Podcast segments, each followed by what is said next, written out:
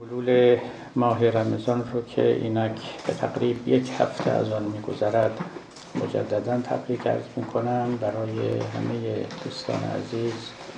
آرزوی ایامی بسیار خرم و مبارک رو دارم و امیدوارم آنها که موفقند به عبادت باری تعالی در این ماه مبارک دیگران رو هم در دعاهای خود سهیم کنند. به قول مولانا گفت خو نداریم ای جمال مهتری که لب ما خشک و تو تنها خود و تنها تنها نخورند و برکات و فیوزاتی که دریافت می‌کنند به دعا برای دیگران هم سهمی بگذارند و برسانند. ماه مبارک برای همه مبارک است چه برای روزداران چه برای روزخاران چه برای مسلمانان چه برای نامسلمانان. وقتی که یک جایی از این جهان خرمی پدید آمد این خرمی به همه جا سرایت خواهد کرد. مثل یه عطری است که بوش پخش می شود و دیگران بدانند و ندانند شامه آنها معطر می شود.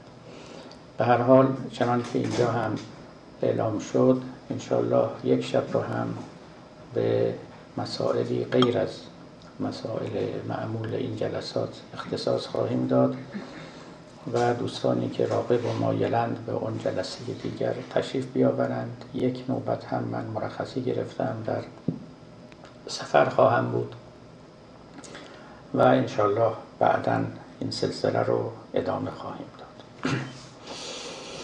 گفت روز اول که سر زلف تو دیدم گفتم که پریشانی این سلسله را آخر نیست. به هر حال سلسله سماگاهی هم پریشانی رخ می دهد خب عرض می شود که وارد بحث بشویم.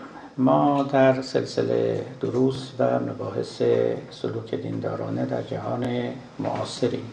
حقیقتا این روز گرم و این راه دور و با زبان روزه کسانی که اینجا هستند خیلی باید عاشق این مباحث باشند و الا گمان می‌کنم که کسی که رغبتی نداشته باشه خب قدم نمی‌گذارد به این مجلس. به همین سبب من خیلی متشکرم از عزیزانی که قدم رنجه کردند و به این محفل تشریف آوردند.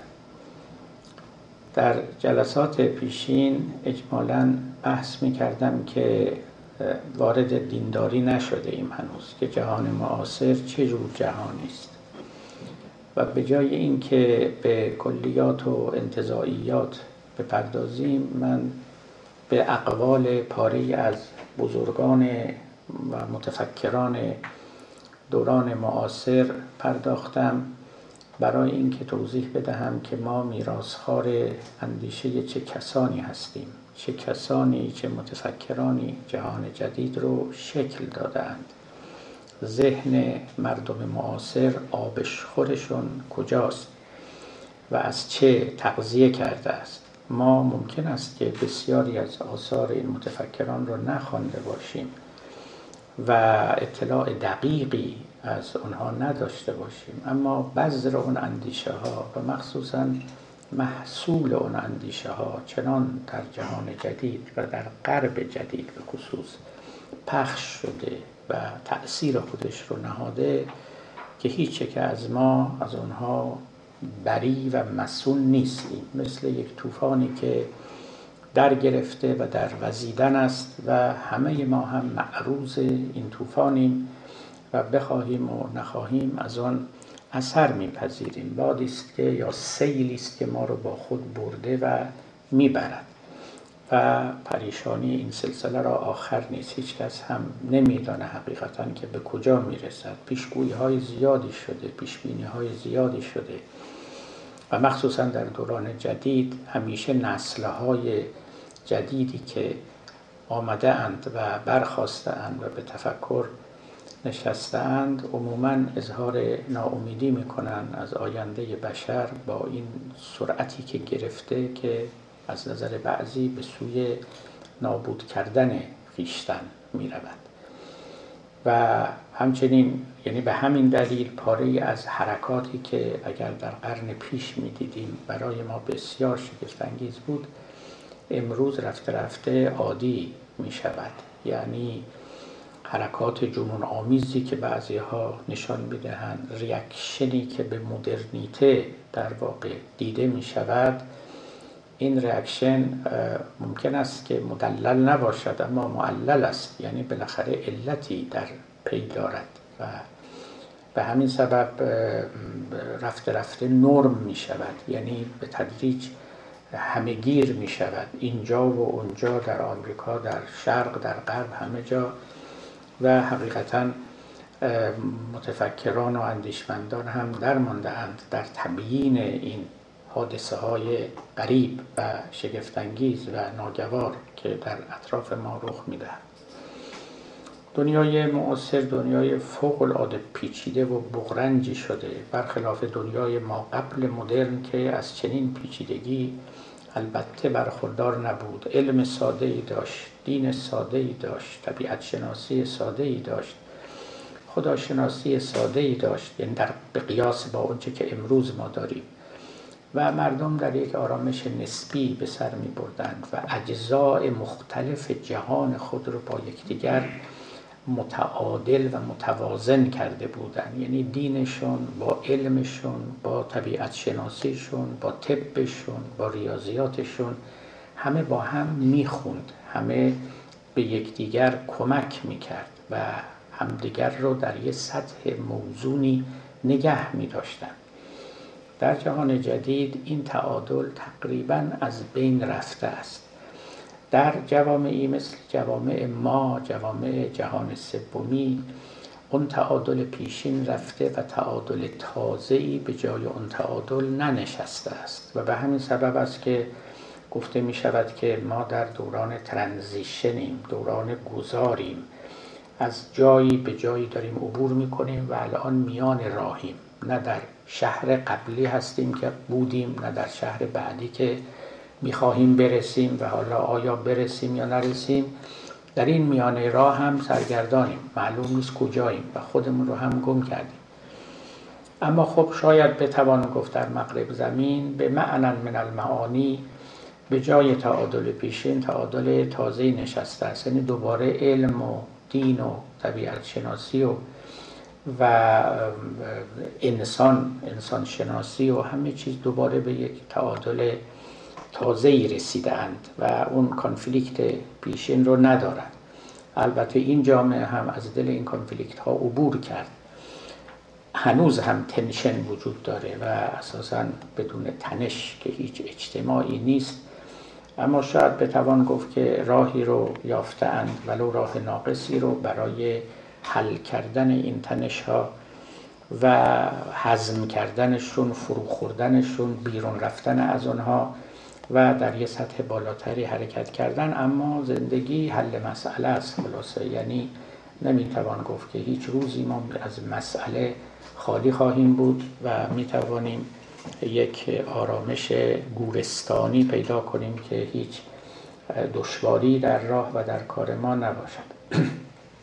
باری. یکی از اندیشه هایی که جهان مدرن ما رو ساخته یا دست کم ما با او دیگه امروزه رویاروی و شاخ به شاخ روبرو هستیم و سر و کار داریم مسئله سکولاریزم است که در نوبت پیشین هم قول داده بودم که در این باب سخن بگویم. برای اینکه مسئله است که از اوائل قرن بیستم جامعه شناسان اون رو به جد گرفتند و حتی آمدند و گفتند که سرنوشت تاریخ بشر سکولار شدن است. یعنی حالا جامعه های غربی رفته رفته جوامع شرقی هم به این قطار به این کاروان خواهند پیوست. یکی پس از دیگری دوران secularity و سکولاریزم رو خواهند گذراند و جهان یکسر سکولار خواهد شد. لذا در باب سکولاریزم بسیار نوشتن بسیار بحث کردند و یک topic خیلی فربه بود در جامعه شناسی و در فلسفه. بعدا هم در فلسفه وارد شد. سخن دربارش بسیار گفته شد. خب قرن بیستم یه قرن بسیار عجیبی بود. یعنی حقیقتا از هر حیث که شما بنگرید از حوادثی آکنده است که هر کدامش ما رو دعوت به تفکر عمیق می‌کنه. اون از طرف اکتشافات علمی اون طرف علوم انسانی در فلسفه چه اتفاقات مهم میافتاد بعد جنگ های جهانی بعد فرو ریختن امپراتوری عثمانی فرو ریختن شوروی وجود آمدن انقلاب اسلامی و اتفاقات خیلی مهم و مهیب و فربه که حقیقتا به راحتی اینها رو نمی‌توان هضم کرد. تاریخ بشر یک قلط فوق العاده عجیبی خورده است و ما با قرن 19 هم که پیش از قرن 20 بود خیلی فاصله گرفته ایم و اگر قرن 19 هم رو یا 18 هم رو در از چشم قرن 20 نگاه بکنیم به نظر میاد ظاهرا قرنهای خیلی آرامی بودن گرچه اونا برای خودشون مسائل و دقدقه ها و جنگ ها داشتن. با همه احوال قرن بیستم پر از این حوادث عجیب بود. هم فکری و هم نظری عملی هم در دوستی و هم در دشمنی و آدمکشی که دیگه گوی سبقت رو از همگان رو بودند حقیقتا.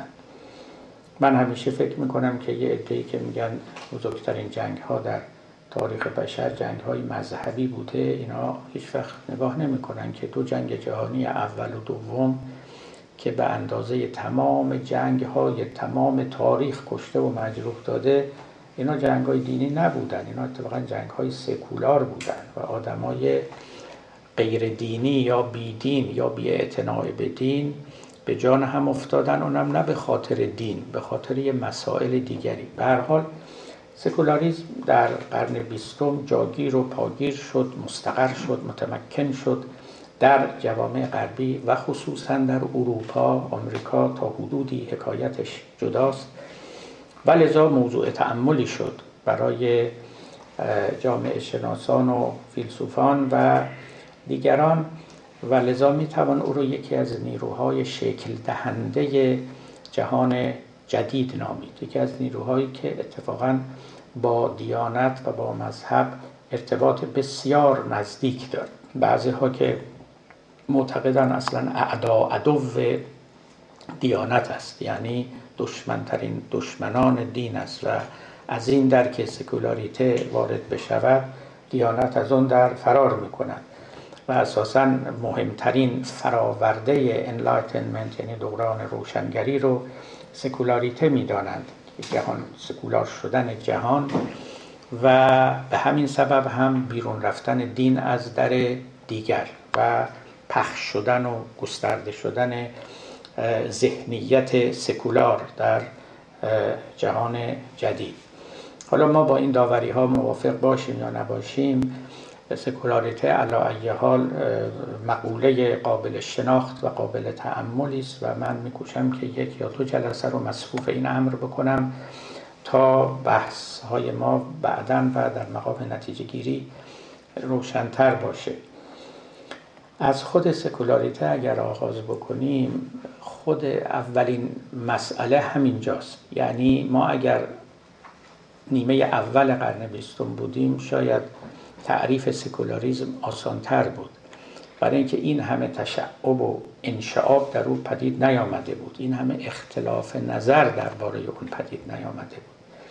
ولی اکنون حقیقتا ما با یک صفحه خط خطی روبرو هستیم و حرفهای بسیار متناقضی در این باب زده شده است که کار رو بر همه دشوار کرده. شما در این روزها در این سالها هر کتابی یا مقالی را در باب سکولاریزم اگر ببینید مراجعه کنید خواهید دید که اول به تعریف سکولاریزم می‌پردازند و بعد اختلاف نظرها آغاز می شود و هر نویسنده مجبور برای خودش یک رأیی رو اتخاذ بکند تا همسخنی با خواننده پیدا کند. اینطور نیست که همین که گفتن سکولاریزم بر همه معلوم باشد که مراد چیست. واقعا مراد معلوم نیست. چند سال پیش در آلمان من در یک سمینار خیلی مفصلی که دقیقا در باب سکولاریزم و رابطش با دین بود شرکت کرده بودم. پاره از اعاظم این فن یعنی کسی مثل آقای خوزه کازانووا یا چارلز تیلر که بعدا کتاب خیلی مهمی تحت عنوان Secular Age چاپ کرد و کثیری از متفکران و متخصصان این فن در آنجا حضور داشتند من به یاد دارم که آقای چارلز تیلر فیلسوف کانادایی و نویسنده این کتاب مهم اونجا در روز دوم بود سوم بود که بود برخواست و پیشنهادی کرد گفت من پیشنهادم این است که دیگه ما واژه سکولار رو به کار نبریم. برای اینکه این واژه واجد اونچنان معانی متعدد و متفرق و مختلفی شده که زیانش بیشتر از سودشه. یعنی ما با گفتن این واژه یکدیگر رو بیشتر گیج می‌کنیم. یکدیگر رو بیشتر از همدیگه دورتر میشیم و نه تنها روشنگر نیست بلکه ظلمت افزاست. چه بهتر که چیز دیگری رو پیشنهاد کنیم و اون رو به کار ببریم ولی البته چیز دیگری هم پیشنهاد نشده و این واژه همچنان کاربرد داره تا عمرش به سر بیاد و و به مرگ طبیعی بمیره و ببینیم بعدا چه اتفاقی خواهد افتاد. فعلا ما و این جنازه باید به هر حال به دوش بکشیم و چیزی است که یک کوله باری است که از گذشته باقی مانده و در این انبان اونقدر اندیشه ها و فکرها و نظریات و معانی نهاده و نهفتند که وارسی اینها و جدا کردنشون از یکدیگر کار کار بزرگی است کار کارستانی است. ما هم چون وارد این بحث شدیم بخواهیم نخواهیم پا در این جاده گذاشتیم و جاده ای که خارزار است چمنزار نیست و راه رفتن در او پیش رفتن در او چندان آسان نیست. و همیشه مثال زدم گفتم که گاهی کار کردن مثل شنا کردن در استخر شیره میمونه. در استخر شیره شما صد هزار بار که دست و پا بزنی یه سانتیمتر هم جلو نمیرین. اما بالاخره چون شیرینی داره این کارو می‌کنید. مثل آب نیست. واقعا گاهی این چنین می‌شود. این اون مثال رو من برای اون زدم که چون به ما ایراد می‌گرفتن که شما اوایل انقلاب رفتید و خدمات کردید گفتم بله. ما خدمات کردیم به مردم اما اگر کسانی در اون روزگار بودن می‌دیدن که خدمت کردن مثل شنای در استخر شیره میمونه. یعنی کار می‌کنی و دست و پا می‌زنی و پیشم نمیری و لعن مردم رو هم به جان باید بخری و تشکر که نمی‌کنن هیچ به جای او ملامت هم می‌کنن. ولی گفت خب ملامت کشیم و خوش باشیم که در طریقت ما کافریست رنجیدن. از واژه سکولاریزم شروع کنیم. ببینید کلمه saeculum یونانیه. به معنای اینجا و اکنون. و تمام معنای سکولاریزم بعدا هم می‌توان گفت که از همین منشعب می شود اینجا و اکنون. وقتی فکری مکتبی به اینجا و اکنون می‌پردازد این می شود سکولار. سکولار فکر سکولار. اینجا و اکنون دقیقا معناش این استش که کاری به بالا نداره کاری به بعدم نداره. یعنی خیلی روشن است معنا وقتی که گفتن سکولاریزم یعنی ماورای طبیعت نه معاد و آینده و قیامت هم نه.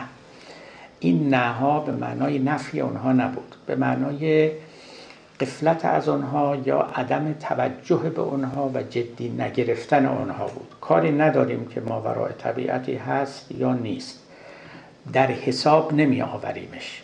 کاری نداریم که آینده به نام قیامت محشر جزا ثواب پاداش کیفر هست یا نیست. اونها رو در حساب نمی آوریم.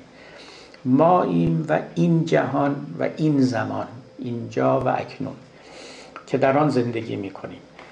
به همین می‌پردازیم. تمام هوش و حواستمون رو به همین میدیم. برنامه ریزی برای این زندگی می‌کنیم نه زندگی بعدی به فرض وجود چه باشد چه نباشد. برای این جهان کار می‌کنیم. و چنان که گفتم تمام همت ما مصروف زندگی این عالم بهبود بخشیدن به آن و پیشرفت داشتن در آن خواهد بود. ببینید این هسته سکولاریزم است. البته بست بسیاری پیدا خواهد کرد چنان که خواهم گفت. ولی دقیقا بدانید که سکولاریزم روی چه چیزی تأکید دارد. روی این زمان و این مکان اینجا و اکنون. ترجمه کلمه سکولاریزم در زبانهای دیگر مواجهه با مشکل شده است. در زبان فارسی خود ما در زبان عربی که قدری به ما نزدیک است. لاتین در زبانهای لاتین اروپایی همه کلمه سکولاریزم هیچ که عوضش نکرده. با تلفظهای تا حدودی مختلف ولی ریشه همان است. عرب ها یک کلمه ای را آوردن به میان که خودشون هم امروز بر سر خواندنش اشکال دارند کلمه است که علمانیت نوشته میشه.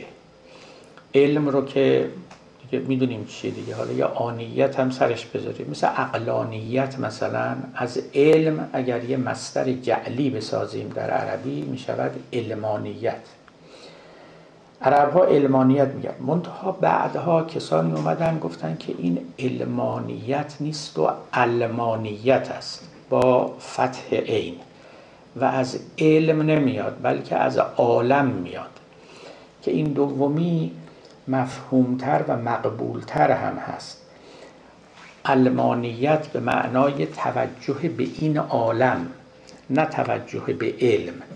گرچه که علمانیت به معنای توجه به این عالم متضمن توجه به علم هم هست و در واقع از Enlightenment دوران روشنگری به این طرف علم تماما در خدمت این عالم و زندگی آدمی در روی کره زمین بوده است. یعنی علم هم سکولار شد این جهانی شد عالمی شد.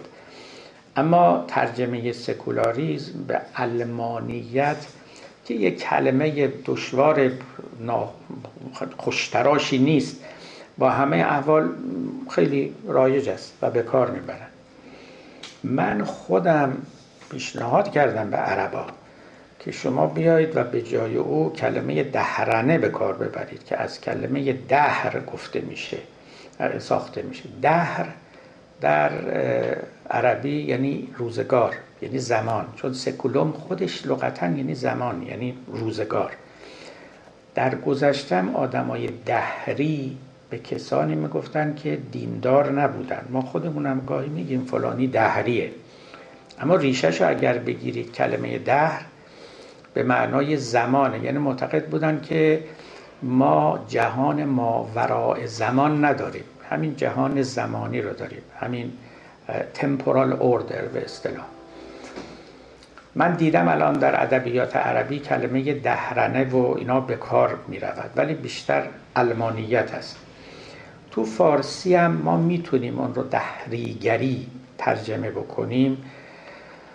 اما من دیدم که خیلی جاها گیتیانه به کار بردند.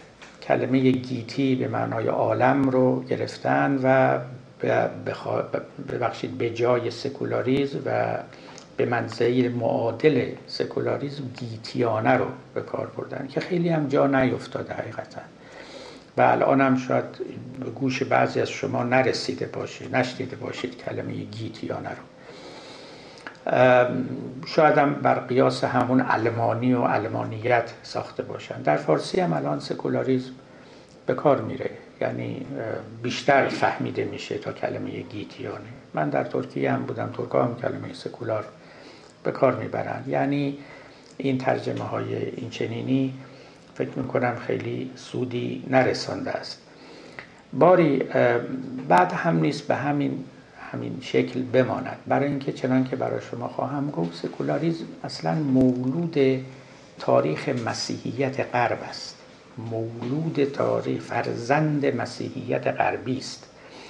و این اساسا به هیته های دیگه خطه های دیگه فرهنگ های دیگه نمی‌خوره. و اینکه بعضی ها مثلا میکوشن که قصه سکولاریزم رو در اسلام پیاده کنن نمی‌دونم در جای دیگه پیاده کنن حالا خوب باشه یا بد باشه می‌خوام بگم اصلا وصل زدن دو چیز ناهمرنگ و ناهمسان است به یکدیگر. یه امری متعلق به یه فرهنگی که از یک طرف غربی است و درش روشنگری رخ داده از یه طرف دیگه مسیحی است. پاره ای از فرهنگ همین سرزمین علیه پاره دیگری از او جنگیده و این جنگ منتهی شده به بست سکولاریزم در این سرزمین. چنین پیشینه ای در تاریخ های دیگه در تاریخ فرهنگ های دیگه وجود نداشته است. الان هم که مدرنیته همه گیر شده بازم اگر فرهنگ های دیگه با مدرنیته مسئله دارن می جنگن یا میکوشند که با او کنار بیان یا اون رو بومی کنند به اصطلاح. با همه این احوال معناش این نیست که با سکولاریته می جنگن یا می‌خوان سکولاریته رو بومی بکنن این هم یکی از اشتباهات خیلی رایج و شایع است حتی در میان اینتלקچوال ها که مدرنیزاسیون رو با سکولاریزاسیون یکی می‌گیرن. مدرنیته رو با سکولاریته یکی می‌گیرن و فکر می‌کنن که اینها هماهنگن در دست دست در دست یکدیگرن و هر جا این رفت ناگزیر اون هم باید بیاد. اینا همراهیشون بالعرض بوده است نه به ذات. یعنی تاریخ مغرب زمین از قضا این دوتا رو کنار هم نشانده است. بل اتفاق نه به ذات و به ضروره. یعنی چنین نیست که یکی منطقا اقتضای دیگری بکنن. این تفکیک ها فوق العاده مهم است برای این طی مسیری که در پیش داریم. خب باری پس از اینجا که آغاز کنیم که سکولاریته به معنای این زمانی و این مکانی و این جهانی است و توجه به این عالم و سلب توجه از جهانهای دیگر به فرض وجود. اون جهانهای دیگر رو کی معرفی می‌کرد؟ خب ادیان معرفی می‌کردن. یعنی علم که معرفی نمی‌کرد حتی فلسفه یونانی که معرفی نمی‌کرد. دین بود که جهان دیگری رو معرفی می‌کرد که جهانی قبل از ما جهان ملائکه جهان عالم ملکوت و غیره و جهانی پس از مرگ جهان قیامت.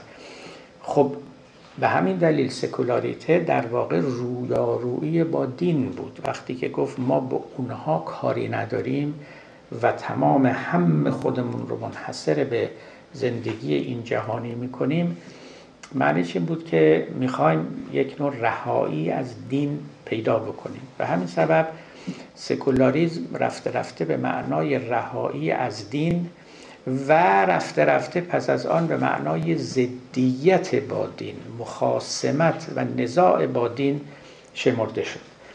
یعنی نه تنها رهایی و جدایی از دین بلکه روبروی او ایستادن و او رو فرو کوفتن و به زمین زدن و نیروی او رو ستاندن و نقش اجتماعی او رو پاک از میان بردن.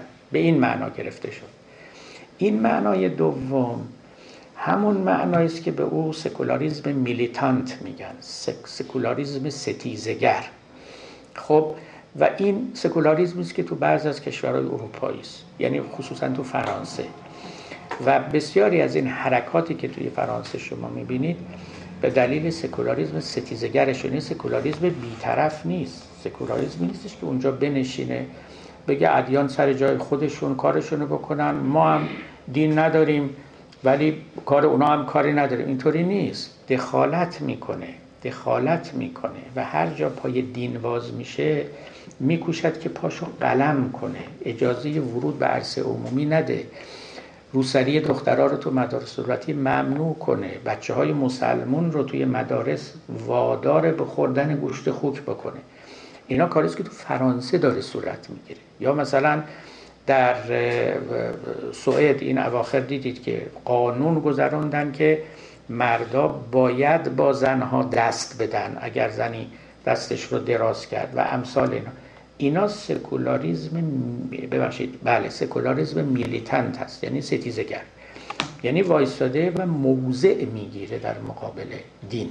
موضع می‌گیره موضعش بیطرفی نیست بلکه جانبدار است و یک طرف رو گرفته و در مقابل طرف دیگر ایستاده و اون رو پس میراند.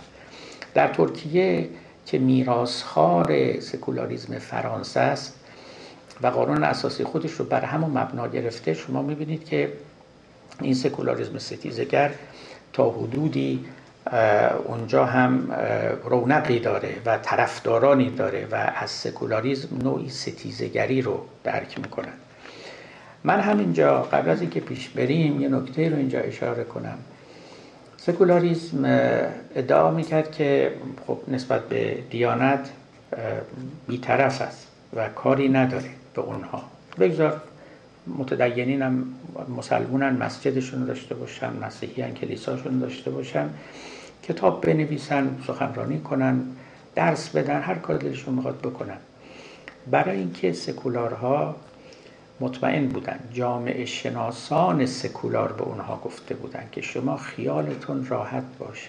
دین رو به زوال است. رو به مرگ است. یه عده که یک جنازه رو به دوش گرفتن یا خودشون خسته میشن جنازه می‌زنن زمین یا این جنازه چنان میپوسه و متلاشی میشه که دیگه هیچکی گرده او نمیگردن. بذار یه عده ای که یه مش حرف یاوه می‌زنن با همسرشون گرم باشه. اینها پیروان و طرفداران یک امر رو به زوالند. مرگ حتمی آنها فرا خواهد رسید. به تعبیر مارکسیستا اون موقع که راجع به بورژوازی می‌گفتن که اینا گور خود رو با چنگال خود خواهند کند. به همین دلیل یه نوع تسامحی نسبت به دین نشان می‌دادند این تسامح از سر بزرگواری نبود. از سر این هم نبود که بالاخره حقوقی دارد هر کسی. اگر بنده فلان دین رو دارم خب حق من است که داشته باشم. اگه شما هم دیانت دیگری دارید حقش از اینان هیچ کدوم اینا نبود. ظاهرش لعابش لفافش این بود. اما باطنش این بود که ما اینجا با یک چیز میرا میرنده روبرو هستیم. ولش کنید چند سال دیگه چند دهه دیگه از میان خواهد رفت. این شرش رو از سر ما کوتاه خواهد کرد. حالا بذار باشن بچرخن یه چیزی هم بگن. اما میلی... سکولاریزم از وقتی میلیتنت شد و ستیزگر شد که دین سر بلند کرد و در نیمه دوم قرن بیستم. رفته رفته اینا متوجه شدن که اون پیش بینی که کرده بودن که جهان رو به سکولاریزم می رود که اسمش بود secularization thesis تز سکولاریزاسیون که معناش این بود یعنی پیش بینی جامعه شناسان که جهان رو به سکولاریزم می رود و مثلا تا آخر قرن بیستم دیگه همه جا سکولارن و دین از میدان به در رفته است. وقتی پیش بینی به وقوع نپیوست و یکی از مهمترین علامتاش که آلارمی بود و هشداری بود همین انقلاب اسلامی در ایران بود. جامعه شناسان کاری نداشتن که انقلاب خوبه یا بد حق یا باطله. اینا که business جامعه شناس نیست که در این چیزا دخالت بکنه. business ش این است که یه پدیده رو وقتی که رخ میده این پدیده رو جدی بگیره. بگی این اتفاق افتاده. یه عده‌ای به نام دین دارن یه حرکتی می‌کنن تو این جامعه تو این جهان. و حرکتشون هم داره تاثیر می‌ذاره. خب کم کم خب هم تاثیر گذاشته. دیگه الان منطقه مسئله دار شده است. بازم ما خوب بدانیم یا بد بدانیم این اتفاق افتاده. و بعد الهام بخش خیلی حرکات دیگه شد. یعنی بالاخره اون که تو جهان عرب رخ داد و غیره و غیره که چند دهه بعد بود اینا همه حکایت از این می‌کرد که علاظاهر دیانت داره دوباره دندونهاش تیز شده و ابراز وجود می‌کنه و سری بلند کرده است. از اون حالت مرگ و زوال بیرون آمده و جان گرفته به اصطلاح ما. همین جان گرفتن باعث پدید آمدن یک رده تازه از جامعه شناسان و فیلسوفان شد که بیایید و دوباره در باب پدیده ای به نام دین و به نام سکولاریزم بیاندیشیم. حالا که پیشبینی پیشین ما درست از آب در نیامده و ما مواجه با جان گرفتن دیانت در سطح جهانی هستیم فقط البته در ایران و منطقه شرق نبود. این طرف هم سرایت کرد و گروه های دینی خیلی خیلی زیاد پدید آمدن. بیاییم ما اولا در اون تز خودمون تجدید نظر کنیم. و ثانیا دین شناسی اجتماعی خودمون نه دین شناسی کلامی رو. دین شناسی جامعه شناسانه رو از نو پروبالی بدیم و مورد توجه قرار بدیم. به همین سبب الان خصوصا توی این اوائل قرن 21 و دهه های پایانی قرن بیستم تون و تز جامعه شناسا کاملا عوض شد. یعنی مثلا شما ببینید این آقای هابرماس که برای مدت مدیدی یک سکولار رسمی بود و من به یاد دارم که وقتی که می‌خواستن جایزه کتاب به خانم آن ماری شیمل بدن خانم آن ماری شیمل که از متفکران نویسندگان بزرگ آلمان بود خدا رحمتش کنه از دوستان بنده هم بود مولوی شناس درجه یک اقبال شناس درجه یک. آدم بود که دوازده زبان رو به خوبی سخن می‌گفت. من در ایران خودم با صحبت فارسیش نشسته بودم. در هاروارد با سخنرانی انگلیسیش. 25 سال استاد دانشگاه هاروارد بود. آدم درجه اولی بود حقیقتا و کتاب هایی که در این زمین ها نوشته در باب تصوف اسلامی همه کارهای عالی است. ایشان رو کمیته یا مرکز ناشران آلمان می‌خواست که یک جایزه بوده که ظاهرا یکی از بزرگترین جوایزی است که در آلمان به نویسنده ها اعطا می شود و شخص رئیس جمهور اون جایزه رو میده. یکی از مخالفان جایزه به خانم شیمل همین آقای هابرماس بود. همین آقای یورگن هابرماس که فیلسوف درجه اول آلمان هنوزم هست.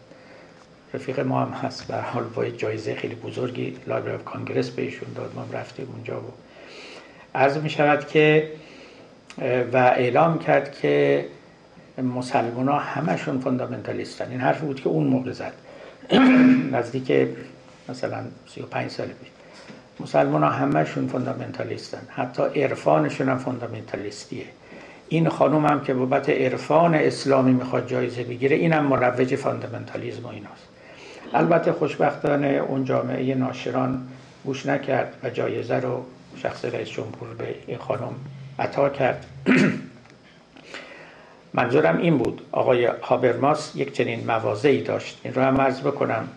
خانم شیمل وقتی که فوت کرد وصیت کرد که روی قبرش بنویسن الناس و نیامون و ازاماتون تبهو مردم این جمله منصوب به امام علی است. مردم همه خوابند وقتی بمیرن بیدار می‌شوند. و به زبان عربی این جمله روی سنگ مزار ایشان هم حک شده است. خیلی بانوی لطیفی بود بسیار لطیف روح بود و این مطالعه عرفان اسلامی به نظر من عمیقا روح او رو تحت تاثیر قرار داده بود. شاعر خوبی هم بود. شعرهای با آلمانی و بقیه سروده بود. باری این مواضع آقای هابرماس بود. تا بعدها هابرماس خب رفته رفته پیشرفت کرد. و به کجا رسید؟ به همون تئوری مشهور اصطلاح سپهر آزاد یعنی پابلیک سفیر فضای عمومی. و قصه پست سکولار سوسایتی اینش خیلی مهم بود که ما باید بریم به طرف جامعه پسا سکولار تا قبل از او امید و آرمان این بود که برویم به طرف جامعه سکولار. ولی آقای هابرماس این تئوری و تز رو داد که به نظر من بسیار هوشمندانه بود و تحت تاثیر همه این تحولاتی که در جهان رخ داده بود و به دنبال فلسفه ورزی خودش. این رو عنوان کرد که جامعه آینده ما نمی‌تواند جامعه سکولار باشد و خوبم نیست که جامعه سکولار باشد. دین حرفی برای خود دارد. ادیان حرفهایی برای خود دارند. اونا رو هم به داخل جامعه و به public sphere به سپهر عمومی باید راه داد. لذا جامعه جامعه post-secular خواهد شد. این جامعه ای که از سکولاریزم عبور کرده است. جامعه ای که البته دینی هم نیست. یعنی post-religious post-secular post-theological society یه جامعه ای که تئولوژیک نیست و در این حال سکولار هم نیست. و معنای این استش که یه جامعه که سکولاریزم و دیانت در اونجا با هم همکاری و همسخنی می‌کنن در یک فضای عمومی. این طرح آقای هابرماس بود. و شما اگر این رو بگذارید این سخن رو من یه سخنرانی داشتم تو دانشگاه آمستردام هلند و همین تئوری آقای هابرماس رو اونجا مطرح می‌کردم و دیدم که چقدر این جامعه شناسا و اساتید هم هم سخنن با آقای هابرماس. شما اگر این تئوری رو بذارید با سخنان دوگماتیک پنجاه سال پیش از آنی که جامعه شناسان می‌گفتند در باب آینده سکولاریسم بر اروپا وقت تفاوت اینها رو شما خواهید دید که چه دوگماتیزمی واقعا چه دوگماتیزمی بر جامعه شناسی حاکم بود و سرنوشت تاریخ بشر رو سکولار شدن می‌دونست بدون برو برگرد بدون چون و چرا. و اون وقت رفته رفته فلسفه ورزی ها جامعه شناسی ها تحولاتی که در جوامع رخ داد ظرف همین چند دهه اخیر توجه ها رو به این طرف کشید که به حال قصه از قرار دیگری است. یکی از این جامعه شناسان خب خیلی موفق که در این کار هم استخوانی خورد کرده آقای است به نام خوزه کازانووا که یک سالی در آلمان با یکدیگر بودیم در یک مؤسسه تحقیقاتی و الان هم از اساتید دانشگاه جورج تاون است در واشنگتن. کتابی داره on public religions که به عربی هم ترجمه شده و مقالات بسیار زیادی در باب سکولاریزم و اساسا استاد متخصص سکولاریته و دین عمومی است. او هم رأیش همین است که به هر حال دیگه دو دوران وارد دوران post-secular شدیم و اساسا سکولاریزم با اون قد و قواره و با اون rigidity و خشکی و صلابت پیشین باقی نمانده است. و در یه دوران زندگی می‌کنیم که یه fusion ی یک در هم رفتگی بین دیانت و سکولاریزم می‌بینیم. این دو دشمن یا مسما به دو دشمن ظاهرا به یکدیگر نزدیکتر شدن به روی هم لبخند می‌زنن وارد همکاری شدن. یکی از مهمترین دلایلی که این افراد میارن همین جامعه آمریکاست. ببینید اروپا اساسا از دل تاریخش یک تئوریای بیرون میاد. آمریکا از دل تاریخش یه تئوری های دیگری بیرون میاد. و اینا چقدر مهمه این مطلب؟ که آدم ببیند که دانشمند در کجا زندگی کرده و چه پیشینه تاریخی با خودش داره. چون از اونا درس می‌گیره از اونا تجربه میآموزه و اونها رو در دل تئوری های خودش می نشاند و به دیگران ارائه می دهد تاریخ اروپا یه تاریخ مخصوصا از قرن 16 هم به این طرف و با ظهور گالیله و حتی قبل از او تاریخ خصومت علم و دین است.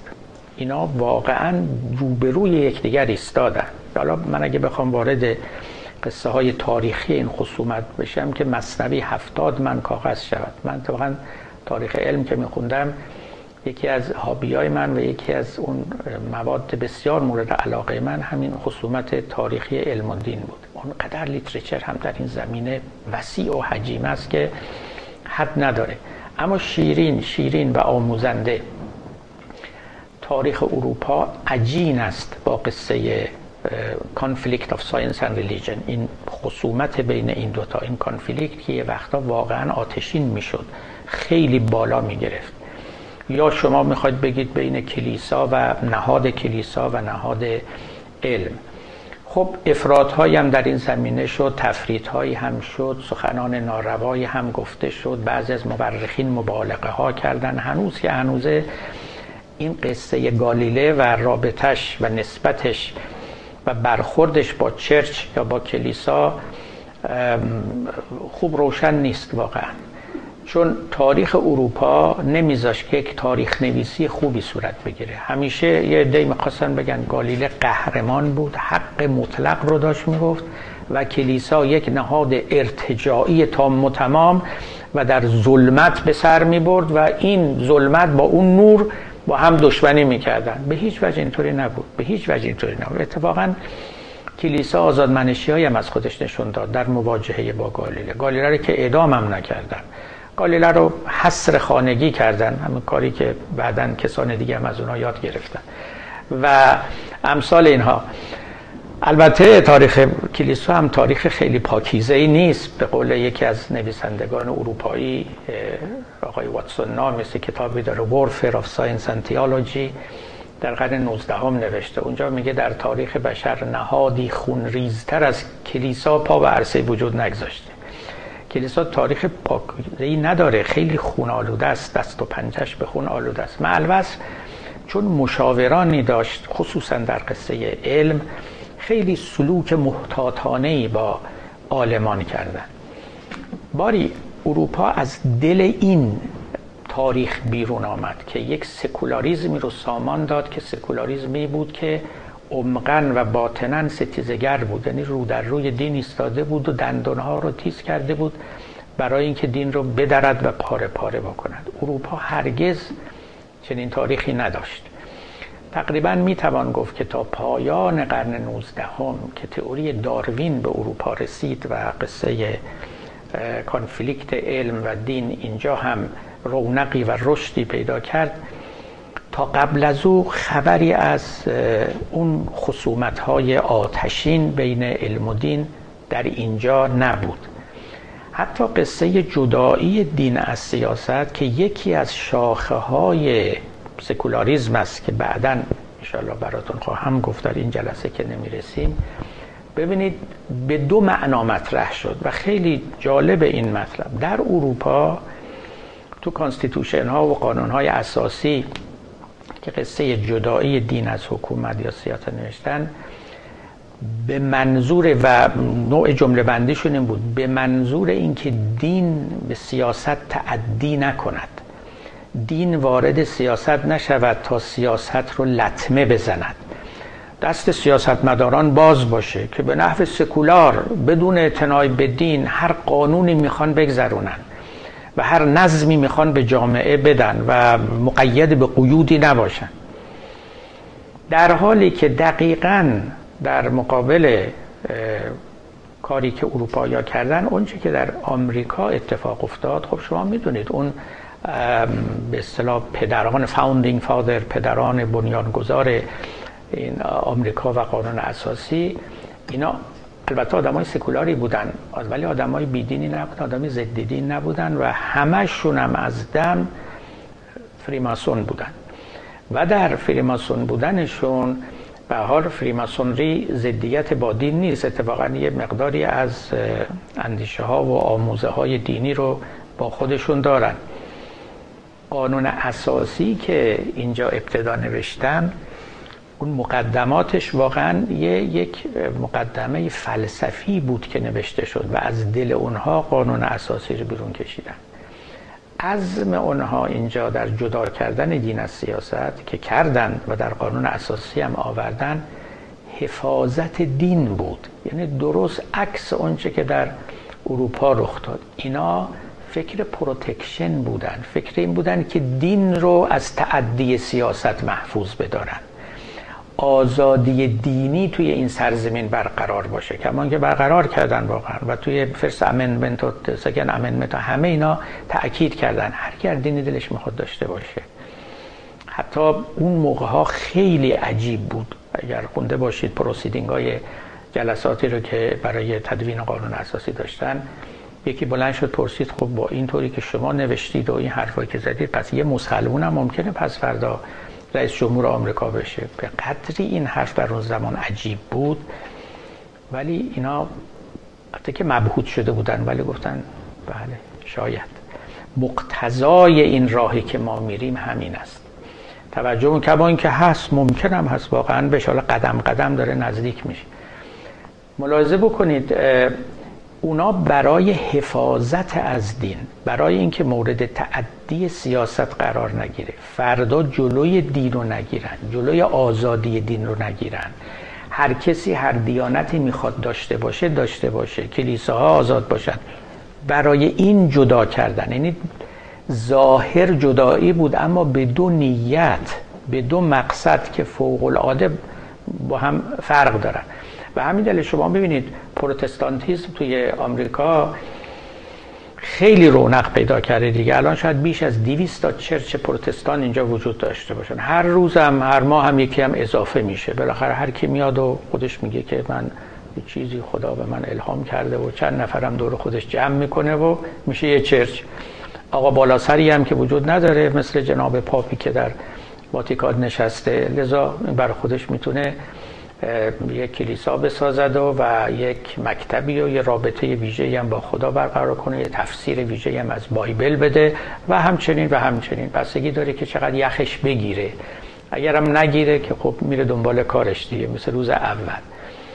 ملاحظه کنید این آمریکا که اولا عزمشون بر حفاظت از دیانت بود. ثانیاً یک کشوری هنوز خیلی دینی است نسبت به اروپا. آمار نشون میده که هنوز هم 70 درصد آمریکایی‌ها متدینن کلیسا برو هستن اعتقاد به خدا دارن. و این شما اگه به کشورهای اسکاندیناوی برید تقریبا یک دو درصد بیشتر نیستین تعداد. در فرانسه کمتره در آلمان همینطور. و در انگلستان و اسپانیا کمی این بیشتر ایتالیا قدری بالاتره. علا ای حال همه اینا خیلی پایین تر از آمریکاست. آمار دینداران و کلیس اونا باز جامعه خودشون رو نگاه می‌کنن و میگن که دین در دیکلاینه در زوال است در فرونشستن است و جان دادن است. اما اون تئوری آمریکا رو خیلی نمی‌تونه تبیین بکنه به همین دلیل هم همیشه می‌گفتن American exceptionalism آمریکا یه استثناس اینجا یک استثناس. اما با قوت گرفتن دیانت در این یکی دو سه دهه اخیر این American exceptionalism دیگه چندان هم exception نیست. یعنی به تدریج داره این قصه گسترده تر میشه و نشان می‌دهد که اون پیشبینی سکولاریزم و اون اینکه سکولاریزم در همه جهان گسترده خواهد شد خیلی پیشبینی عجولانه بوده و ناظر به تاریخ ویژه اروپا بوده و از دل اونجا بیرون می آمده و به اصطلاح خود مورخان contingency ها یعنی امور اتفاقی تاریخی رو خیلی خوب در نظر نمی گرفته ببینید تاریخ یه خط مستقیم نداره که حرکت بکنه. خیلی انشعابات در تاریخ رخ می‌دهد. انشعاباتی که هیچ کس نمی‌تونه قبل از اون گمان بزند که قدم بعد و مرحله بعد تاریخی چیست. ما در هر لحظه تاریخی که نشستیم پنجاه هزار راه روبروی ما باز است. و هیچ معلوم نیستش که این کاروان تاریخ به کدام یکی از این طرف بده واقعا یه ریگ کوچیک زیر چرخ این قطار می‌تواند این رو منحرف کند به این سو یا به اون سو. ریگی که هیچ کس ندیده هیچ کس در حساب در نیاورده. اونقدر نمونه ها در این زمینه هست. شما حتما شنیدید میگن اگر بینی کلئوپاترا نبود تاریخ عالم به راه دیگری رفته بود. خب کلئوپاترا زن زیبایی بود و بینی خیلی زیبایی هم داشت و بعد اون آقا که عاشقش رو بعد جنگ مصر و بعد یونان و دیگه او اصلا تمام مسائل عوض شد. می‌گفتن اگر این خانم کلئوپاترا مثلا این زیبایی رو به یک چنین بینی خوشتراشی نداشت و اون آقا عاشق ایشون نشده بود کار به اونجاها نمی‌کشید که کشید. حالا چقدر در تاریخی از این بینی های کلئوپاترا وجود داشته چقدر این تغییرات و تحولات منوط به همین اموری که هیچ وقت ما حسابی براشون باز نمی کنیم اصلا فکر نمی کنیم اینا نقش آفرین باشن. الا ماشاءالله معنا این حرفی نیستش که تاریخ معطل این هاست. نه معناش این هستش که گاهی نیروها چنان به توازن می‌رسن که برای به هم زدن این توازن یه پر کاه لازمه. توجه می‌کنه این اکویلیبریوم که شما همتون دیگه خیلی واردی دیگه. وقتی که توی پروسه ای حالا توی یک واکنش شیمیایی باشه یا هر جا وقتی ما در اکویلیبریوم قرار می‌گیریم یه اندک تفاوتی می‌تونه اکویلیبریوم رو به هم بزنه؟ حالا به این سو یا به اون سو؟ یا مثال خیلی سادهش میگه دو تا وزنه که شما توی دو کفه ترازو نهاده و کاملا هم وزنن یه تلنگر کوچک به یک طرف این ترازو رو بالا پای می‌بره. تاریخ در خیلی از موارد و اینو این کتاب خیلی خوبی داره بتران راسل کتاب کوچیک Understanding History فهم تاریخ. واقعا او بر همین نکته انگشت می‌گذاره. یعنی می‌خواد از تصادف در تاریخ فرار کنه نه اینکه تصادف در تاریخ رخ میده. اون چیزهایی که تصادفی به نظر می‌رسه این چنینه. موارد زیادی است که ما نمی‌بینیم ولی گویی که نیروها به تعادل رسیدن. منتظر یه تلنگرن که این طرف قالب بشه یا اون طرف قالب حالا این تعادل نه اینکه دو سویه باشه ممکنه صد سویه باشه. یه چنین اتفاقاتی در تاریخ میفته. شما نگاه بکنید. من یه وقتی که تاریخ اروپا رو میخوندم اینا خب شما ببینید از هانری هشتم شروع بکنید. هانری هشتم یه کسی بود که فرزند پسر نداشت. کاتولیک هم بود. تابع کلیسای روم هم بود. می‌خواد زنش رو طلاق بده و یه زن دیگری بگیره که از او فرزند پسر بیاره. و کلیسا موافقت نکرد با این طلاق. ایشون گفت کلیسا موافقت نمی‌کنه بنده کلیسا خودم می‌سازم. من چرا برم زیر یوغ کلیسای روم؟ خودشو کشید؟ از کلیسای روم بیرون. و این انگلیکانیزم به اصطلاح از همونجا پا گرفت. پروتستانتیزم در همون ایام توی آلمان داشت پخته می‌شد. و خورده خورده امواجش به انگلستان هم رسیده بود. یه عده آخوند و ملای درباری و امثال اینا هم آمدند و گفتن بله head of state head of church هم هست. کما که الان هم توی انگلستان دیگه همینطوره. ایشون رو که head of state بود head of church هم کردن. گفتن به لحاظ دینی هم شما پیشوای همه هستید. مخالفان رو هم سخت کشتن. یعنی این چیزها دیگه می‌دونید که رحم نداره. این تاماس هابز و دیگران و ماکیاولی اینا این چیزها رو خیلی خوب بیان کردن که یه سیاستمدار وقتی که یه تصمیمی رو می‌خواد تنفیز بکنه اونجا جایی که باید بیرحمی نشون بده و خشونت مجاز می شود و هر حال کشتن راحت که یکی از مهمترینشون همون سر توماس بود که مخالفت کرد و خب فیلم خیلی خوبی هم برای ساختن مردی برای تمام فصول که همان شخصی بود که با هنری هشتم مخالفت کرد. حالا شما نگاه کنید انگلستان به دنبال این قصه البته اون آقا زن گرفت و اون زنش به او خیانت کرد و یکی از قصه های خیلی عجیب تاریخ انگلستان است و داد که او رو سرش رو جدا کردند و انبولین خیلی مشهور تو تاریخ انگلستان خانم انبولین یه دختر جوانی بود بیچاره رو آوردن و بعدم گفتن تو خیانت کردی به اعلی حضرت و نمی‌دونم با معلم موسیقی خودت رابطه داشت دوباره بعد از او زن دیگه دوباره بعد از او یکی دیگه گرفت دوباره بعد از او یکی دیگه گرفت. همینطور و می‌خواست که بالاخره صاحب اولاد پسر بشه. آخر هم یه اولادی پیدا کرد ولی اونم زود مرد بعد وقت نمی‌دونم چش بود. انگلستان انگلیکن شد. انگلیکن یه چیزی بین پروتستانتیزم و کاتولیسیزم. وقتی که آمریکا فتح شد توسط انگلستان. کلونی انگلستان شد که شیشای انگلیکن و پروتستان اومدن اینجا و اینا رو پروتستان کردن. توجه می‌کنید؟ یعنی کاتولیسیزم اینجاها ابتدا رواج پیدا نکرد. اینا پروتستان شدن و پروتستان ها روی خوشتری نشان می‌دادن به آزادی دینی برای اینکه خودشون لازم داشتن. می‌خواستن همطور هی چرچ اضافه کنن بر چرچ های پیشین. بعدم مخالفتی نبود اینجا. یعنی اون سابقه پیشینی که در اروپا وجود داشت از کشتاری که بین پروتستان ها و کاتولیک رخ داده بود یا مخاسمت بین علم و دین. و به این ترتیب اصلا آمریکا برای خودش تبدیل شد به کشور پروتستان. خب البته کاتولیک ها هم بعدا آمدند و ولی الان هم اکثریت با اوناست. شما نگاه کنید یک حادثه ای که اون موقعی آقای هانری هشتمی می‌خواست زنی بگیره و روم بهش اجازه نداد منتهی شد که آمریکا پروتستان بشه. خب گوش نگاه می‌کنید که این حوادث چجوری میچرخه. همین آمریکا نزدیک بود زبانش آلمانی بشه. تو مجلس رأیگیری با اختلاف یک رأی زبان انگلیسی شد. اگر یک رأی اضافه بود الان همه ما آلمانی میخوندیم اینجا و همه آمریکایی هم آلمانی صحبت می‌کردن. قصه اینطوریست حالا سکولاریزم هم یکی از کانتینجنسی ها یک اتفاقی بود که البته با دلایل خودش در اروپا در مغرب زمین رخ داد. و این هیچ دلیلی نداره که جای دیگه لزوما رخ بدهد یا بتواند به تاریخ فرهنگ های دیگر بچسبد. صورت های مختلف هم پیدا کرده است.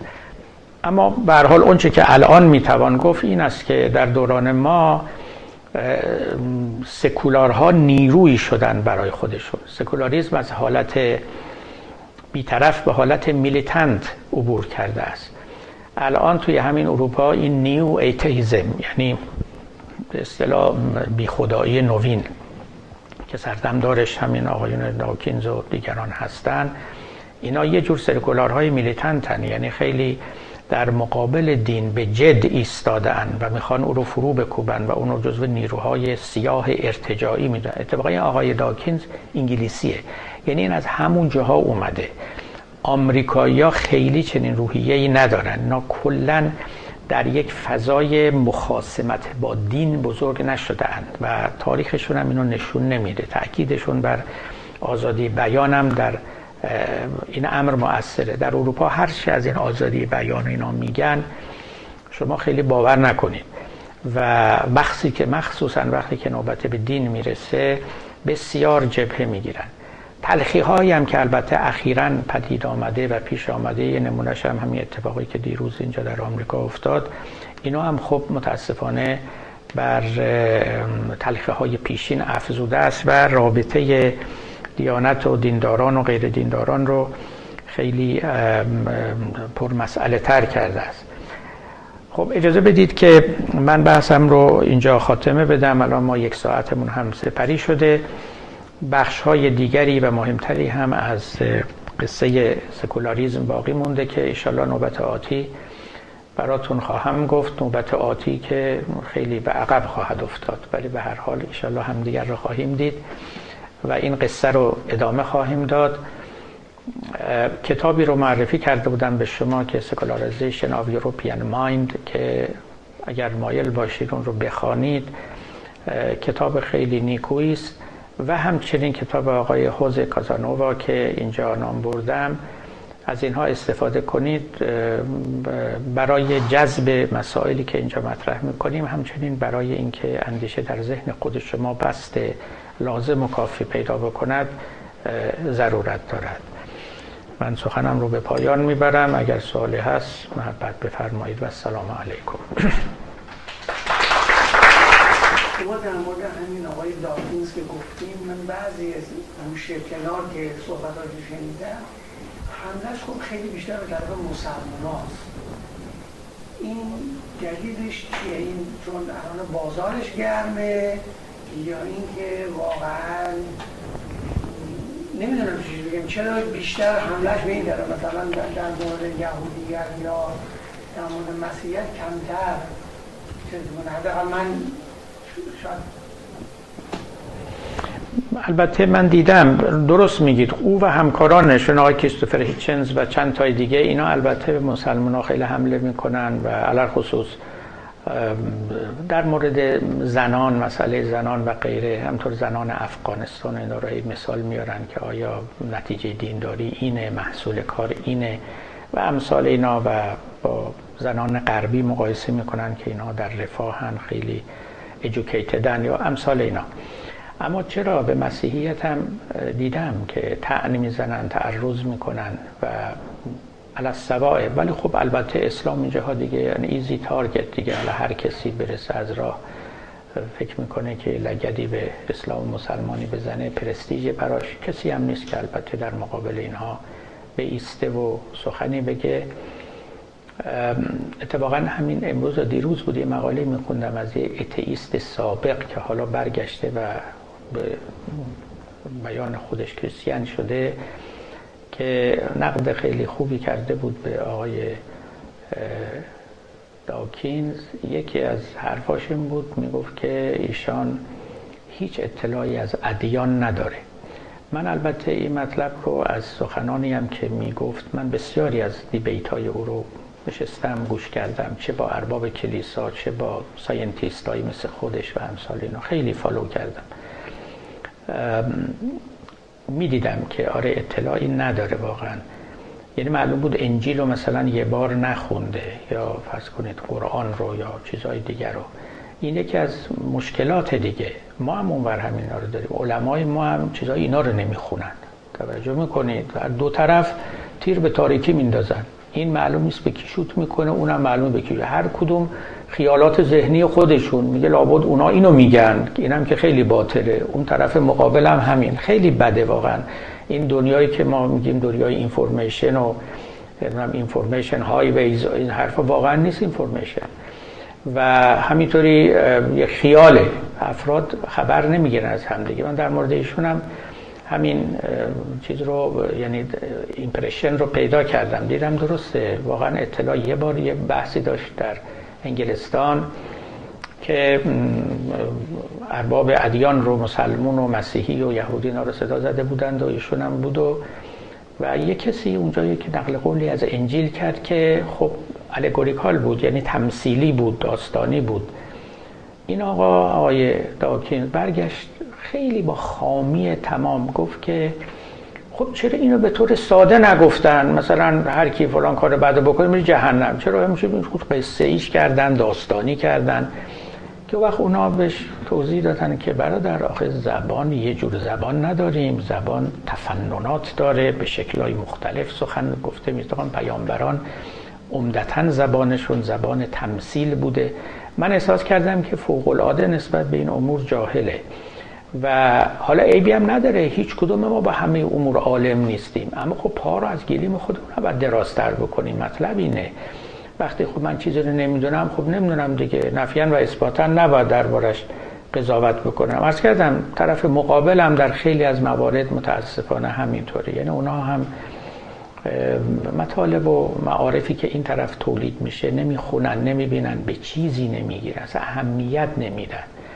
من یه نکته حالا جالبی که مناسبت داره با این خدمتتون ارز کنم. بعد از انقلاب چند سال بعد از انقلاب بود نه چندان دور از انقلاب یک سمیناری در دانشگاه هاروارد بود. راجع به اینکه چرا انقلاب شد نشد و, و من پروسیدینگ اون سمینار رو میخوندم. یه دی از استادای ایرانی استادای آمریکایی و غیره اونجا شرکت داشتن. یکی از اساتید ایرانی در اونجا یه نکته خیلی خوبی رو گفته بود که شاید وصف الحال امروز من باشه. می‌گفت ما روشنفکرهای ایران قبل از انقلاب نوشته ها و تولیدات حوزه علمی قوم اصلا نمیخوندیم. اصلا نمیخوندیم. اینا رو آدم حساب نمی کردیم حرفاشون رو حرف حساب نمی کردیم گفتیم یه عده جاهل اونجا نشستن و یه مش یاوه میگن و برای خودشونو و همون رو به زوالن. دارن میمیرن میرن. اصلا اینا کیان که آدم اهمیت بده بهشون. ما نمی‌دونستیم اونجا تو اون دیگی دارن چی میپزن. و یه دفعه انقلاب از توش اومد بیرون. بعد می‌گفت اما به عکس اونا حرفای ما رو میخوندن. البته اینم یه کمی اشتباه می‌کرد. همه اونا نمیخوندن. ولی یه عده‌ای بودن آره. مثلا آقای متحری مرحوم ایشون آره این مجلات روشنفکری چی اینا رو همه رو می‌خوند. خیلی دقیق بود. ببینه اینا چی میگن. توی روشنفکری تو حرفای مدرن چه میگذرن اما این طرفی ها میشه گفت مطلقا از اون طرف اطلاعی نداشتن. اصلا اهمیتی نمی‌دادن. و به همین سبب بود که یه مرتبه و یه امر ناشناخته ای روبرو شدن که متحیر و مبهوت باقی موندن.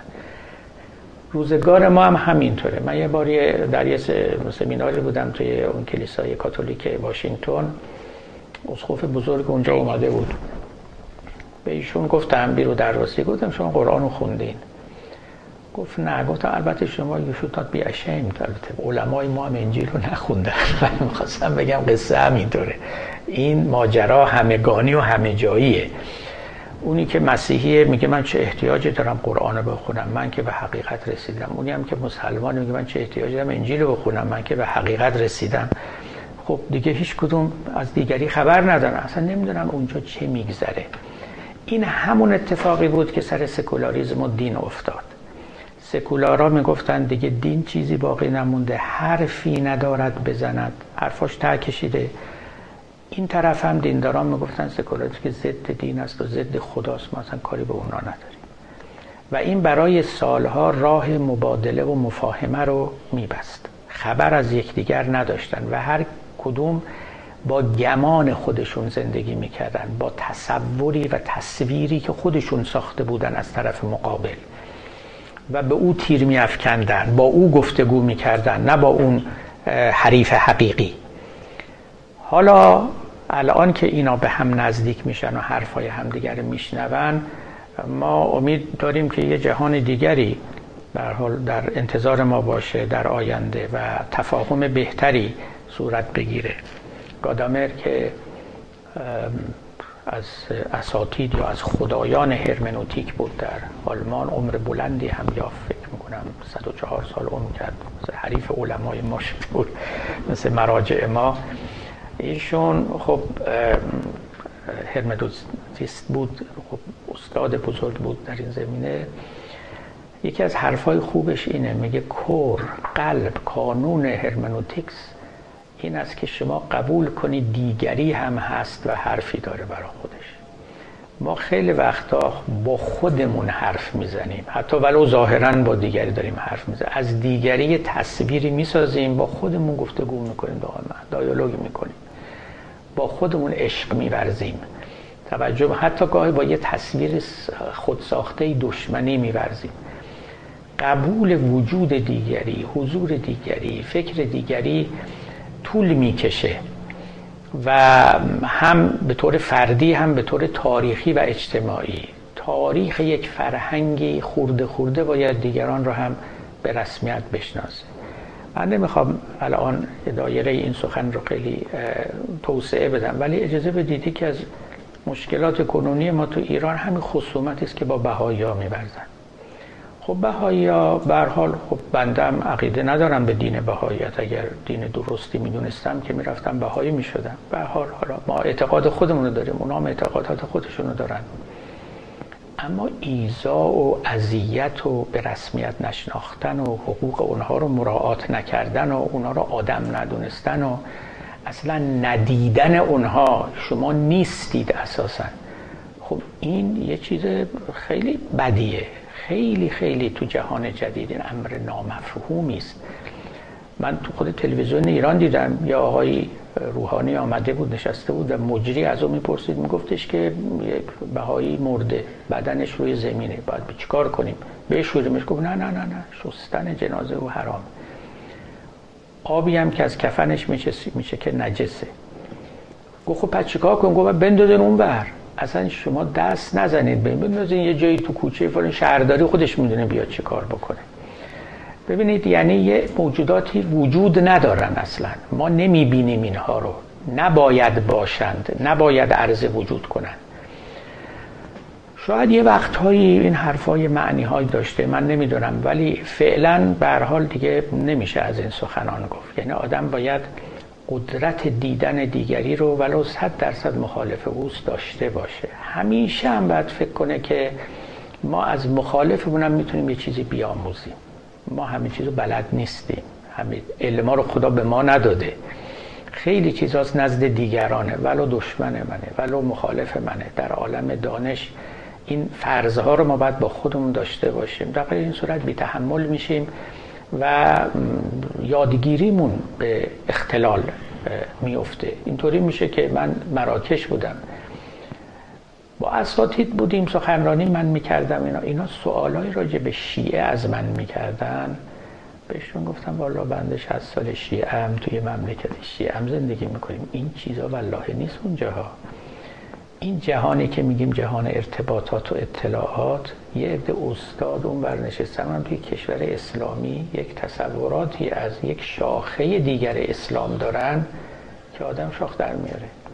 اینجوریه. من از اینجاها فهمیدم ما چقدر از هم دوریم اصلا.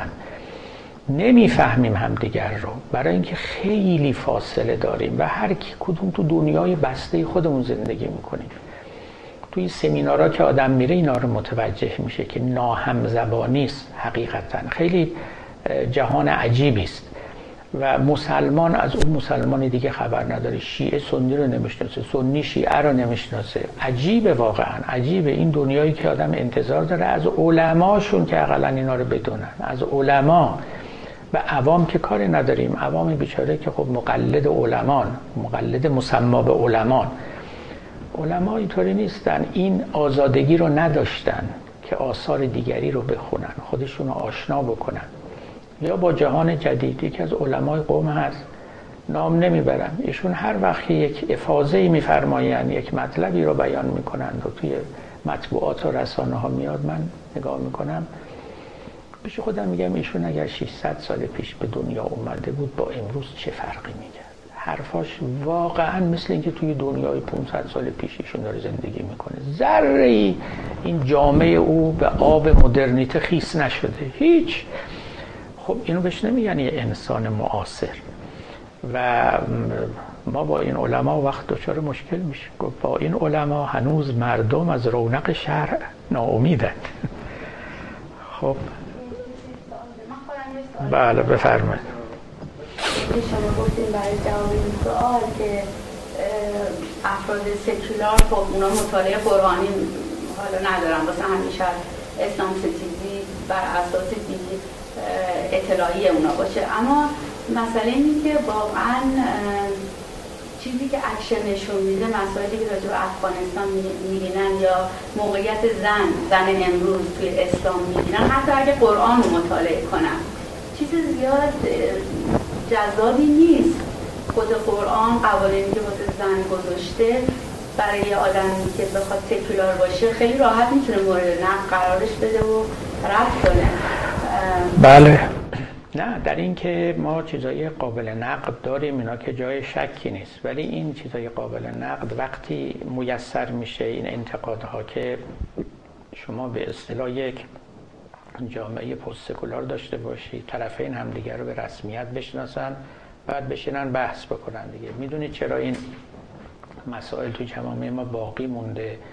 برای اینکه خب کسی جرأت نداره راجع به اینا حرف بزنه. و نمی‌ذارن. بنابراین هر عیب و هر فساد و هر اختلالی هست همطوری ادامه پیدا می‌کنه. ولی من یه نکته به شما اینجا بگم. و اون نکته این هستش که این منتقدین زن کنونی غربی رو معیار می‌گیرن و میگن که این بهترین نوع زن است. همه باید مثل اینا بشن. ما تو این دام نباید بیفتیم. به هیچ وجه زن در غرب اونچنان که امروز زندگی می‌کنه اونچنین پوشش داره. مطلقا معیار یک زن نمونه نیست در عالم. اولا غرب 50 سال پیش اینجوری نبود. من مطمئنم 50 سال بعدش هم اینجوری نخواهد بود. هیچ وقت در مغرب زمین این برهنگی وجود نداشته است. هیچ وقت کلیسا و دین و مردم با دین و بیدین اصلا رضایت نمی‌دادن به این نحوه از زندگی در مغرب زمین. یک فاز گذراست این. اما این آقایون این فاز گذرا رو کردن پرمننت. اصلا نگاه تاریخی ندارن. فکر می‌کنن که الان زن به قله رشد خودش رسیده است. میگن افغانی ها با اینا فاصله دارن. خودشون رو گرفتن اینجا میگن ما میزان و معیاریم. ببینیم کشورهای دیگه چقدر با ما فاصله دارن. این خیلی بده. اینجوری نباید کار کرد. چون هیچ قومی معیاری برای قوم دیگری نیستن. من نمیگم چیزای خوب و بد نداریم در اقوام. این درست مثل اینمونه که ما بگیم موسیقی غربی بهترین موسیقی است. بقیه باید به اینا برسن. کی گفته؟ یا ما بگیم زبان انگلیسی بهترین زبان معیاره. بقیه زبان ها را خوبی بدیشون از مقایسه با انگلیسی باید فهمید. اینطوری نیست. آداب و رسوم اجتماعی که یکیش هم لباس پوشیدنه عینا مثل همینا میمونه. تازه از زبان و امثال اینا خیلی فروتره. آداب و رسوم اجتماعی یعنی که من چجوری لباس میپوشم چجوری مهمونی میرم چجوری سلام علیک می‌کنم چجوری سرمو میتراشم چجوری چه کار می‌کنم؟ اینا چیزی نیست که هیچ قومی بگن مال ما معیار بقیه خودشونو به ما برسونن. هیچ هم چیزی نیست. اما این به اصطلاح هیوبریس این نخوتی که توی بعضی از این غربی ها وجود داره که میگن ما معیاریم. ما تکامل یافته ترین قوم روی زمینیم. بقیه بیان تا به ما برسن. این از اون حرفایی است که تو کت من نمیره از حلقوم من پایین نمیره. خیلی حرف بدیه. خیلی کاندسندینگه خیلی تحقیر کننده است. خیلی بیدلیله بیدفاعه. چیزای خوب البته اینجا هم هست در اقوام دیگر هم هست. چیزای بد اینجا هم هست در اقوام دیگر هم هست. یه چیزایی در اینجاها به کمال رسیده چیزای دیگه جاهای دیگه به کمال رسیده. اصلا و ابدا هیچ قومی حق نداره خودش رو معیار کمال انسانیت بدونه و بگه بقیه بدوین تا به ما برسین و به میزان فاصله که از ما دارین شما عقب افتاده این ابدا اینطوری نیست. من عرض کردم که هر جایی یه تاریخی داره و یه حوادثی متعلق به اون تاریخن. و معناش این نیستش که دیگران تاریخشون کج رفته مثلا. مال اینا همه راه راست رفته. ابدا اینطوری من اینا انکار اینا نمی کنم که ما راجع به مسئله آزادی راجع به مسئله زن راجع به همه اینها باید بحث کنیم و باید بالاخره این مسائل خودمون رو حل کنیم. اما حرف من این است. فکر نکنید که یه قومی تو این دنیا وجود دارن اینا کمال یافته ترینن همه باید خودمون رو به اونا برسونیم. هیچ همچی چیزی نیست. خیلی چیزهای بهتری هم جاهای دیگه پیدا میشه که اینا باید بدون تا به ما برسن. بله. اشاره کردن که اخیرا یعنی جامعه شناسان این که دین داره برمیگرده و دوباره توی جامعه زنده چیزی که من برداشت می‌کنم از از میدیا آدمایی که اطراف خودم می‌بینم که خیلی این این چیزی که داره برمیگرده شکل سنتیش خیلی قوی تره مثلا فاندامنتالیسم یا شاید در اساس تلویزیون اینجوری تبدیل و یا مثلا حرفای مثلا آدمای امثال شما خیلی هنوز که بگیم اینجوری شاید نگرفته.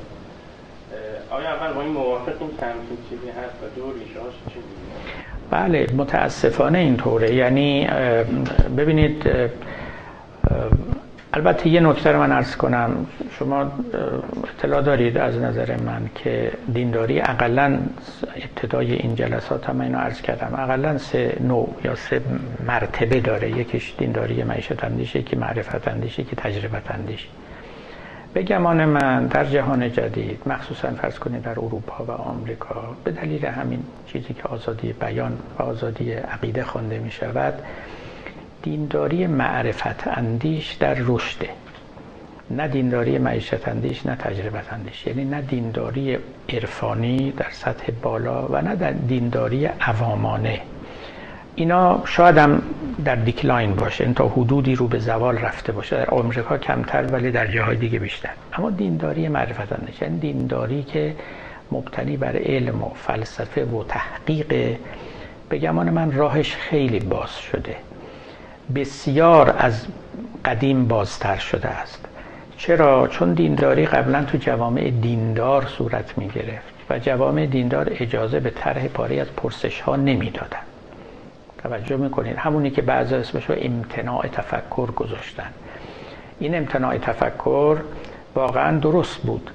یعنی خیلی از سوالات و فیلسوفان ما نمی‌تونستن بکنن. نمی‌تونستن تو کتاباشون بیارن جوابشو بنویسن یا رد کنن یا قبول کنن. متکلمان ما فقیهان ما. همین امروز هم تو ایران ما هم شو دیدین دیگه نمونه خیلی روشنش پیش چشم ماست که حرف بزنی شما خلاصه مسئول سر خودتی. یعنی سرت برباد رفت تقصیر خود شماست.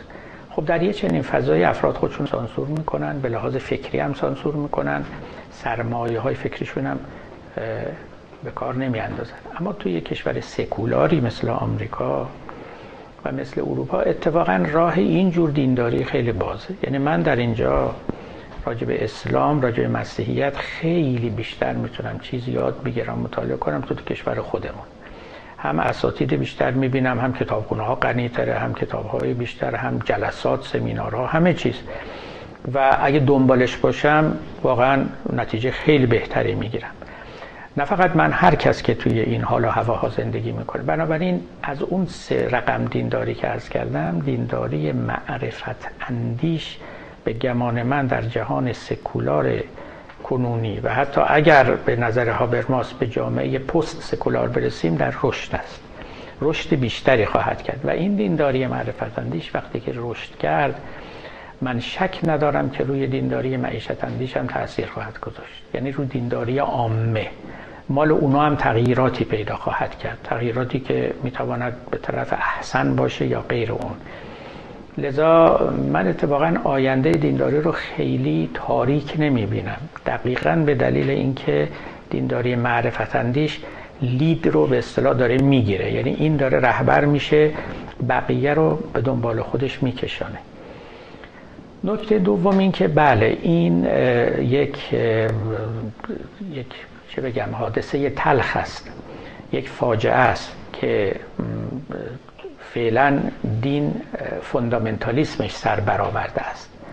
منتها فوندامنتالیسم دینی بیش از اینکه ابراز دیانت باشه ابراز هویته. من در نوشته هام و در سخنرانی هام به این نکته خیلی تاکید کردم که فوندامنتالیسم دینی دین نیست. رشد دینی هویت دینی است که یعنی یه عده می‌خوان ابراز هویت کنن پرچم دین رو به دست گرفتن. و این خیلی برد نداره. یعنی به گمان من ابتدا توجه های رو جلب می‌کنه مخصوصا به دلیل جنایاتی که مرتکب میشن. به هر حال یه ریاکشنای سختی رو پدید میاره. مثل مثلا پیروان حسن صباه در یه دوره که در اسلام در قرن چهارم و پنجم بودن. کارشون ترور بود دیگه. رسما تروریست ها کارد به دست ها بودن. خاج نظام رو کنن ترور کردن. اینو ترور کردن اونو ترور کردن. وحشتی در مردم افکنده بودن. نکته بعدم که شما یادتون باشه این فوندامنتالیزم امروز انقدر بد شده برای اینکه با تکنولوژی عجین شده. آدمای بد و جانی همیشه بودن تو تاریخ. ولی چون تکنولوژی نداشتن حد اکثر یه شمشیر دستش می‌گرفت. حالا چیکار می‌کرد؟ یه نفر رو میکشت دو نفر رو تو تاریکی می‌زد. ولی امروز این داره بمب اتم هم می‌خواد به دست بگیره. میره تو یه دونه کلوب یهو با این سلاح های فوق العاده کشنده 50 نفر رو در آن واحد می‌کشه. یعنی می‌خوام بگم که fundamentalism plus تکنولوژی. اون چیزی است که امروز این اتفاقات رو داره رقم می‌زنه. اگر این عنصر تکنولوژی رو شما نداشتی یا ما نداشتیم آره یه عده آدم کج فکری بودن تو دنیا و ممکن بود چند تا ویرانی هم به بار بیارن همین و همین. اما متاسفانه امروز این سایز خیلی بزرگتری پیدا کرده چون چیز دیگری به مددش آمده. و اون چیز دیگر است که هر بدی رو ضرب در میلیون می‌کنه. هر خوبی رو هم در میلیون می‌کنه. یه همچین اتفاقاتی داره میفته این شعون مختلف رو از همدیگه باید تفکیک کرد. متشکر